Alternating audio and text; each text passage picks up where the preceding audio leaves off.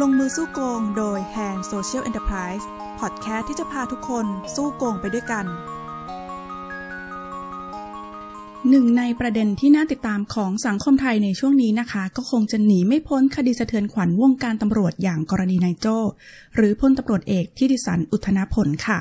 อดีตผู้กำกับสพเมืองนครสวรรค์นะคะ ที่ไปก่อเหตุพร้อมลูกน้อง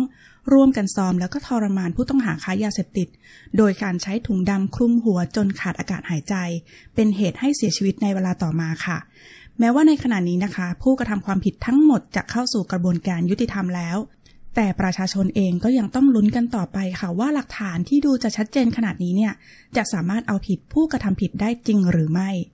นอกจากนี้ประชาชนเองยังตั้งข้อสงสัยกรณีที่มาของทรัพย์สินของนายโจค่ะ ที่มีมูลค่าหลายร้อยล้านบาท ว่ามาจากการทุจริตหรือว่าใช้ความรุนแรงอย่างผิดกฎหมายเช่นนี้อีกหรือไม่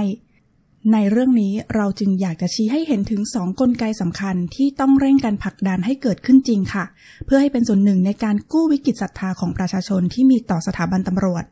ประการแรกเลยนะคะ ในเรื่องของกฎหมายคุ้มครองผู้แจ้งเบาะแสให้สามารถปกป้องผู้แจ้งเบาะแสพฤติกรรมทุจริตภายในองค์กร เพราะในความเป็นจริงค่ะ เมื่อมีการเปิดเผยคลิปเหตุการณ์ซ้อมทรมานโดยคนภายใน คนในสังคมก็กังวลในเรื่องของความปลอดภัยของผู้ที่นำคลิปเหตุการณ์ดังกล่าวมาเผยแพร่ จนนำไปสู่การติดแฮชแท็กติดเทรนด์ในทวิตเตอร์อย่าง save คนปล่อยคลิป เพื่อมีการเรียกร้องให้เกิดการคุ้มครองผู้เปิดเผยข้อมูลนี้นะคะ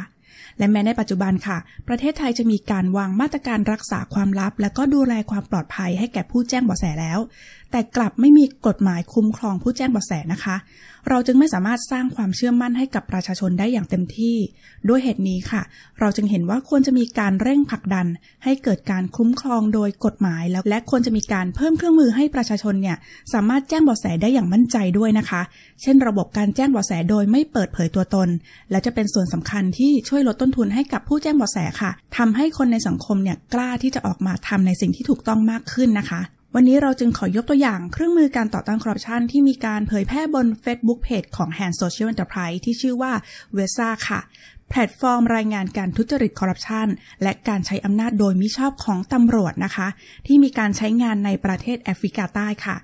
ประชาชนเนี่ยสามารถเข้าไปรายงานการทุจริตของเจ้าหน้าที่ แล้วก็สามารถประเมินการปฏิบัติงาน เพื่อเป็นการสร้างฐานข้อมูลแบบ Open Source นะคะ ในการที่จะร่วมเฝ้าระวังการคอร์รัปชันฟังก์ชันสำคัญในการรายงานเนี่ยสามารถทำได้โดยที่ไม่ต้องเปิดเผยตัวตน แล้วก็ระบุรายละเอียดอื่น ๆ ได้ด้วยนะคะ เช่น เหตุการณ์นี้เกิดขึ้นที่ไหน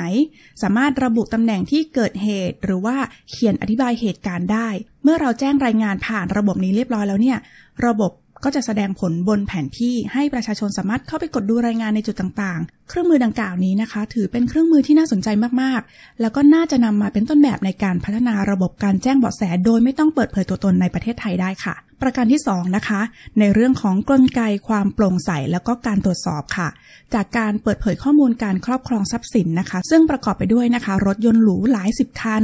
บ้านพักราคาหลายสิบล้านบาท และมูลค่าทรัพย์สินเบื้องต้นของนายโจ้ราคาหลายร้อยล้านบาท เป็นอีกหนึ่งข้อสังเกตค่ะ ที่หลาย ๆ ฝ่ายเนี่ยตั้งข้อสงสัยเรื่องของความร่ำรวยที่ผิดปกติ ซึ่งสิ่งนี้ไม่ใช่ความผิด หากสามารถอธิบายที่มาของทรัพย์สินเหล่านี้ให้ได้ค่ะ และเมื่อหลายฝ่ายตั้งข้อสังเกตแล้วก็สอบถามข้อเท็จจริงเหล่านี้ไปที่หน่วยงานตรวจสอบอย่างปปชนะคะ ในเรื่องของการยื่นบัญชีทรัพย์สินของนายโจ้พร้อมมีการเรียกร้องให้ตรวจสอบที่มาของทรัพย์สินดังกล่าว ทางปปชก็เลยออกมาชี้แจงค่ะว่าข้าราชการตำรวจที่ต้องชี้แจงบัญชีทรัพย์สินตามกฎหมาย คือตำรวจที่มีระดับผู้บังคับการหรือว่ายศพลตำรวจตรีขึ้นไป แต่กรณีของนายโจ้เนี่ยยังอยู่ในระดับผู้กำกับการ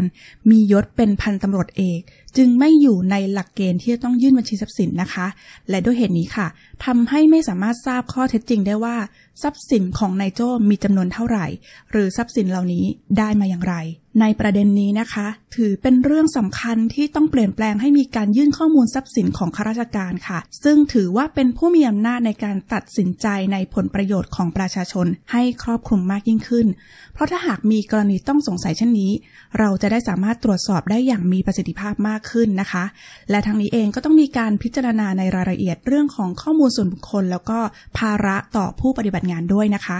ดังนั้นค่ะ การเริ่มหารือแล้วก็พิจารณาเรื่องนี้จึงสำคัญมากๆ อย่ารอให้ต้องมีวัวหายถึงจะมาล้อมข้อกันอีกเลยนะคะ และท้ายที่สุดนะคะ เราหวังเป็นอย่างยิ่งค่ะ ว่าเหตุการณ์ในครั้งนี้จะเป็นบทเรียนครั้งสำคัญของสังคมไทยที่ต้องไม่ปล่อยให้ผ่านไปเฉยๆนอกจากข้อเสนอทั้งสองข้อนี้แล้วนะคะ ก็ยังมีข้อแนะนำในเรื่องของการปฏิรูปตำรวจ และการเพิ่มความโปร่งใสในระบบราชการอีกหลายข้อจากหลายหน่วยงานเลยค่ะ ถ้าผู้มีอำนาจในขณะนี้ไม่คิดที่จะทำอะไรสักอย่าง ประชาชนอย่างเราก็ต้องเรียกร้องอย่างเต็มที่ และผลักดันผ่านผู้แทนในสภาของเรา ผลักดันผ่านโซเชียลมีเดีย อย่าปล่อยให้เป็นเพียงอีกหนึ่งกรณีที่เงียบหายไป โดยไม่มีการเปลี่ยนแปลงอะไรอีกเลยค่ะ